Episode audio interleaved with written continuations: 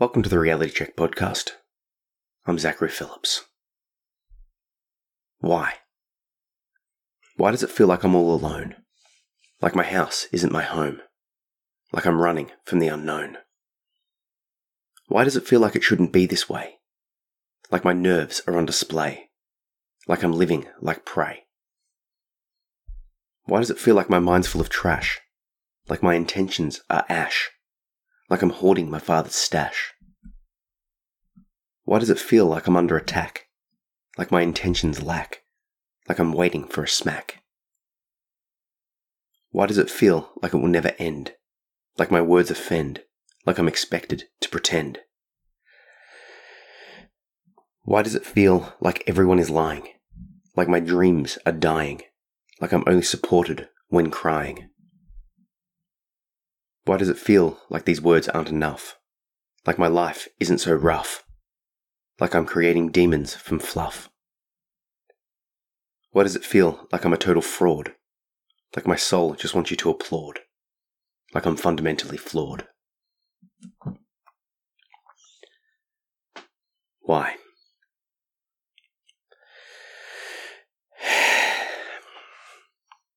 I have I have to say that the modern Western society seems to lack something fundamental. There seems to be something missing. And there's something that's missing expresses itself and results in a lot of distress and negative symptoms for both the individual and the society at large. I think it's the cause of the mental health crisis, the cause of a lot of our issues with self harm and addiction and suicide. I think it's the cause of, or maybe not the cause, but a contributing factor to these things, to relationship breakdown, to the midlife crisis, to just that general feeling of malaise that you only seem to be able to fulfill with yet another purchase with yet another post on social media, with yet another action taken without thought. It seems to be the reason why, or a cause of, or a contributing factor to, why we hate our work life, why life just feels like an endless drag, while things seem inherently pointless. And I think this is because we inherently have a lack of meaning, a lack of connection, a lack of shared identity, meaning, identity, connection, purpose. And it expresses itself in multiple ways. The impetus for this podcast was a post, and I've seen this expressed in multiple places, but it reminded me. And the idea was that if you look back over the past, and you can break the past into different decades or epochs. You know, the 60s has a distinct taste and flair and sort of personality. The 50s feel a bit different. The 40s feel different. The 70s feel different, right? The early 1990s feel different. Even the 2000s, early 2000s feel a bit different because there was either significant events or significant things or significant cultural movements. And you go back further and you can see that sort of that sort of identity to different ages or different epochs, different groups, different movements. And obviously, the further back you go, the more it gets clouded by uh, the, the the fog of time. But the post was highlighting that, you know, for the last ten to twenty years, maybe since, you know, 9 11. It's like we don't have an identity. It's just things are just getting louder and angrier and more compounded. There's no sort of identity of the 2010s. Whereas you look back over all of the previous decades and you can see clear, clear distinctions. Our age now doesn't seem to have it. And that causes people a lot of distress. And I'm going to tie this back to the meaning and the connection and the purpose and all of this sort of stuff. But let's dwell here for a little bit. there's a couple of things at play. I think the rise of social media and technology and you know, extreme globalization and capitalism all are putting into this this effect that we can access media and sort of groups in a way that we never were able to in the past. You know, you're listening to my voice now. But the problem with that, not the problem, a feature of that is that what you are exposed to, you're listening to this podcast right now, but there's endless amounts of other podcasts that other people are listening to. And they're sort of jumping into their own echo chambers. You're in this echo chamber, they're in that, that echo chamber. So if you're listening to me, you'll be listening to similar things to me because it appeals to you. And that makes sense. Whereas in the past, there was limited forms of, ed- of entertainment and education and voices. So you found that society had a sort of a single lens or only a few lenses to view reality through. But because we can now really silo ourselves with our information input, with our entertainment, it's really rare that you will find this cross cultural connection. You'll connect to very, very small amounts of people, but on the whole, it's very disparate. I'm 33 years old now, and I haven't haven't been a teacher for the last couple of years, but I was a high school teacher for 10 years. And even in that 10 years span, I saw the impact of music. And in when I was first starting to teach, there was still sort of quote unquote popular music and mainstream music. And don't get me wrong, there still is mainstream music, but it really is starting to diversify and die out. You still get a few megastars, but uh, more and more and more, I was seeing the kids and just checking out their music and be like, hey, what you're listening to? And they'll show me this obscure artist that I've never heard of. And that, you know, I'll take it to another kid in that same school and that kid has never heard of that artist. But you go on their page and they've got millions of followers and millions of views. So this artist is legit, right? They're making awesome music. But it wasn't the same as when I was in school, when there was, you know, the people that listened to alt rock or rap or pop or whatever it was that you could see be like, yeah, well, I'm into pop. And then you'd like that whole sort of genre. It's so much more, so much more diversified, so much more siloed. And now that same thing is applied to entertainment. Think about the amount of media that is coming out by the main, like by the big, big names like your Netflix and Amazons and, you know, all of those people. But then also extrapolate that to your podcasts, to your YouTube skits, to TikTok. You know, you could you could spend all of your what what I would have called TV time, but you know now it's obviously taking place on devices and other places. But you could spend all of your time just on random YouTubers or TikTokers and never ever consume something that someone else is consuming, right? And that's great because you get to, you know, a unique, um, personalized, awesome experience. It's, it's lovely on one sense, and you do get a deep connection to that community. But it's an online community that doesn't exist in your physical space. So when you interact with other people, it's like, oh, hey, have you have you seen this guy? Have you heard this guy? You know, and it's hard to connect with people because they're all consuming things that are down their own paths.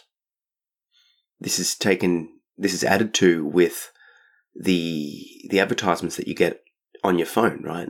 No matter what website you're on or social media, YouTube, all of that sort of stuff. The advertisements are uh, curated, are chosen for you based on your past purchasing history, based on your viewing experiences, based on your demographics, right?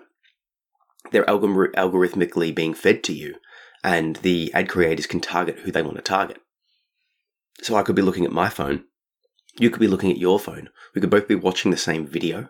We could both be watching the same content, engaging with it in the same way, but we'd be getting advertised differently. So, what all of this does is leads to a completely different experience of reality. And we see the, the impact of that now, particularly with, you know, all of the, all of the stuff that's happening in the world. It's very hard to have a common a common narrative. We're all just sort of screaming at each other because we know, we know that our opinion is our opinion. We know that there's, there's a bunch of people often online that completely agree with us, and and it's very hard to even find or be exposed to the the other side. I, I you know a little bit of a tangent here, but I'm getting into breath work. I really appreciate it as a meditation and this sort of stuff, right? But even like trying to find the name of the thing to start searching for is a challenge. You know, if I if, if you're like, oh, I tried this breathwork thing. How do you, how do you get into that community? How do you get into that field? You you have to sort of be exposed to it in order to understand even how to find more information on it. Right? There's a, there's a gap there. So so there's and the, you know for me to work out okay who's legit in the breathworking field, what are the best resources, how can I find this information out? I have to know about, for example, subreddits. I can look around the subreddit of that community. I need to know about Facebook groups. I need to engage with people that are already engaged with it. But let's say I didn't have access to that knowledge, or I didn't know of those resources. There's a chance that I just simply wouldn't be able to find the information. And I know that that has happened to me for a bunch of stuff. I just didn't know where to even start. My curiosity was blocked. And then it's all too easy to fall back into just watching the same sort of shows over and over again. You know, new content because it's people are incentivized to, to release the new content, but we're all incentiv- incentivized to um, have it the same. You know, I, I, am with the stuff I do online. I'm quite diverse, and that that comes at a cost. It comes at a cost to me because you'll get this sort of content from me. And then, you know, my next podcast that I'm going to post will be about a erotic fiction book that I wrote, right? Or it'll be, you know, which is what's coming next on, on the Reality Check podcast. It could be about a web comic. It could be about, you know, um, meditation. It could be about a 75 hard challenge. It could be about poetry. It could be about whatever, right? It could be a podcast about, um, you know, a comedy about, you know, Russia that I do with my wife, the the Motherland podcast. I, I am quite varied in the in the content that I put out there, and that that that comes at a cost because people aren't getting a combined or a consistent experience. Each each of those avenues are consistent, but me as a whole is quite diverse down a few different paths. Whereas you know, back to the breathing example, I'll look online and I'll, I'll find a few people and you go to their website and it's just like they're doing breathing. That's what they're doing. That's what they're selling. That's what you get. And it's great if that's what you want. but it's, um, on my perspective, I just can't be that person. So people get me and the entirety of me for, for better or worse. But enough on that tangent. If we go back to this idea of different silos,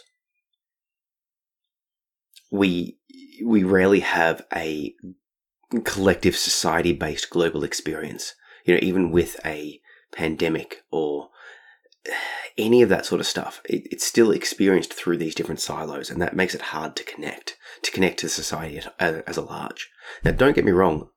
You know, you look back to the '60s. There was the the typical cliche that you get from the '60s, but there was also the the other side of that. But there was less, or at least it feels like it, you know, this is all my interpretation as well. Maybe it's just a feeling. Maybe, maybe I'm wrong, but it just seems like there was less diversity of experience. You could, you could push back. You could be counterculture. You could do all of those things, but it just, it just seems like there was more cohesion. You know, whether or not you were, you know, if you were against, for example, the Vietnam War, then that like there's a massive group of people with you alongside. It's it's sort of clear. Whereas if that was to happen today, which it you know did with the Afghan stuff, it wasn't as clear. There was there was a lot of disparate and different voices screaming at each other while people are suffering. So I fear that I don't. I don't know. I'm, I'm, it makes me it makes me concerned. But like we can take this this this lack of meaning to a deeper level, to a different level. Sorry.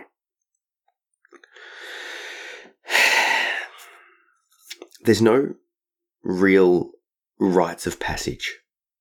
There's no real rites of passage in our society. So yeah, like you you get to be a certain age and then you can drink and you can drive and you can, you know, do all of those things. But you don't have to do anything to earn it. You don't have to do anything to be considered an adult other than just live for long enough.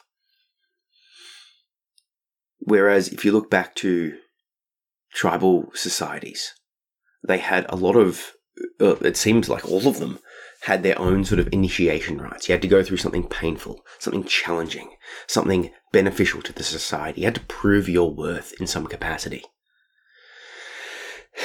And, and on one hand, it's like, well, you know, you shouldn't have to prove your worth. Everyone's worthwhile, all of that sort of stuff.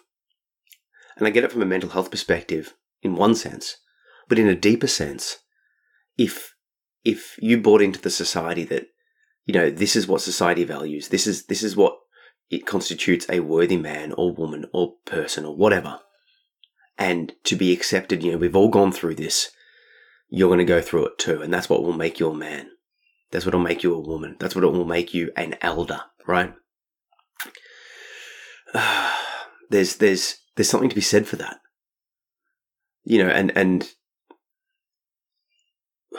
I, I can only speak from my perspective, but for me, a, a male's perspective, there's this there's this desire to sort of prove yourself. So how do we how do we end up proving ourselves? Well, then it becomes this peer group thing of of men of young boys trying to lead young boys to become men that they don't really know what the goal is, right? A lot of a lot of a lot of boys that have been raised by single parents, single mothers like I was. We lacked a male role model. We lacked a male role model that was showing us, teaching us, guiding us.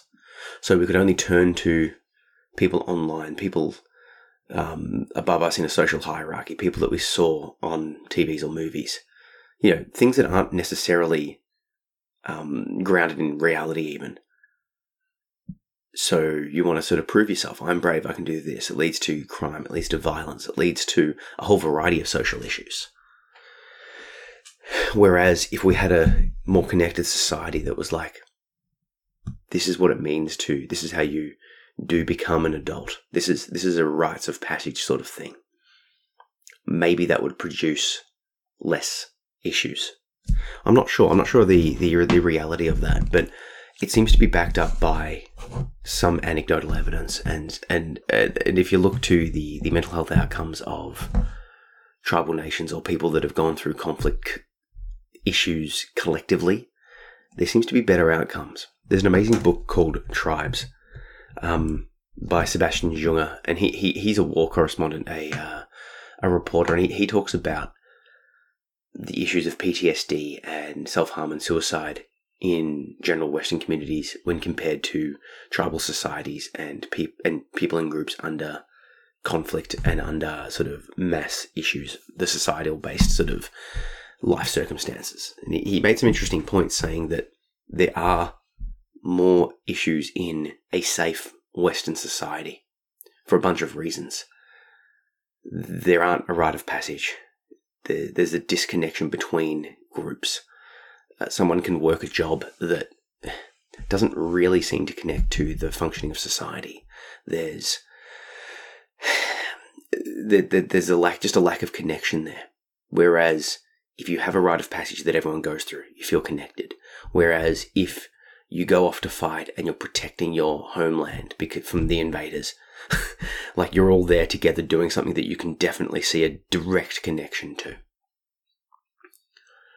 There seems to be more of a meaning, you know, you did something. And if you suffer a loss or death or disability, disfigurement, whatever, there is more of a meaning behind that than if you were to fight a distant war or just go through the mundanity of life, creating widgets for a capitalist society that you, you know in your soul isn't necessarily needed for survival. It's just another thing. You're just ticking that box to get the paycheck to survive another day, to go through it again. look, I don't I don't know the answers to this. I'm just sort of see. I feel like a lot of the stuff that I talk about on this podcast and talk about in general is is like, hey, here's a problem. Uh, deal. um, but then obviously I'm I am facing and dealing with these issues myself. So how how how do I overcome it? How do I deal with it? How do I manage this lack of feeling and meaning and connection, this lack of rites of passage, this lack of uh, connection to a wider community, the siloing, all of that sort of stuff. couple of things. I, I believe in um, sport and martial arts and that sort of challenge. You know, it's it's not a comparison, but I've I've gotten my way up to a black singlet in Muay Thai, um, and a few other martial arts, and I'm currently training Jiu Jitsu. So I've been doing it for a while, and there's gradings, and there's ranks, and there's competitions. So it's like you can pit yourself against other people. And yeah, I want to win, but it's more I just want to complete that challenge. I want to be graded by an external source that I value. The the gym that I train at uh, is is quite strict in its grading hierarchy. It takes a long time, and were I training somewhere else, I would be a higher rank. But I know that when I attain the next belt, I've most certainly earned it, and I can wear it with pride. And I know in my soul, in my heart, that I've done the thing, and I've been rewarded. Now, on, on, on one level, on the level that we're talking about on this podcast, that's amazing. Obviously, on another level, we don't want to be training just for that sort of external reward. It's like I'm not I'm not training to get the belt, but the belt will come and it will confirm something. So it's sort of like a dual, a dual, maybe somewhat hypocritical or sort of diametrically opposed meanings. But there is something to be said there. You, you train daily for the connection, for the for the growth, for the self defense, for the physicality, and when the the recognition comes, you know you've earned it, and that has a different sort of feeling of joy and connection. But if it doesn't come, that's okay too, because you still just keep going. So I'd suggest that finding some sort of um, external community to to to connect with, to work towards, have a goal, have a goal that is tied to an external community, right? Something that you can't control. It's like I can say, and I do. I've got you know I want to get eventually a million book sales, right? Sounds outlandish, sounds extreme, but ultimately that's only tied to myself. I could get to 100,000 and I could be like, oh, that's good enough. I could get to 2 million and be like, no, I'm still not satisfied, right? But I can't control the opinion on someone else. When they think I'm worthy, when the community thinks I'm worthy, that's a different experience. So I strongly suggest you find something like that.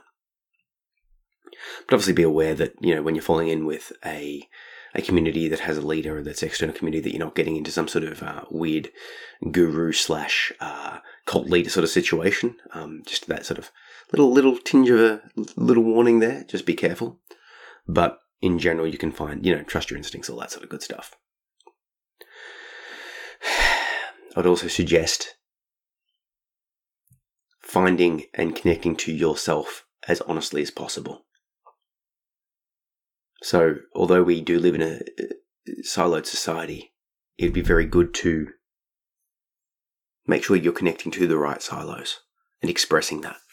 So that's what I try to do is the more I know myself, the more I know what I'm looking into. Now like the breath work. So introspect, take times to meditate and, and, and consider what you truly like. And be willing to make, you know, try a few things and change. But when you do, when you do find a community, go into it hard, enjoy it, embrace it, live it, live it, you know? And finally, as always, um, I push writing therapy. I started the, I'm going to start the end in the podcasts with poetry if, if they fit. And this, this poem, Why, sort of feels or sort of expresses this connection, community, um, sort of feel that I'm trying to sort of overcome. And it's like, well, hey, this is how I feel about it. And it's always good to be able to express those feelings because the only way you can really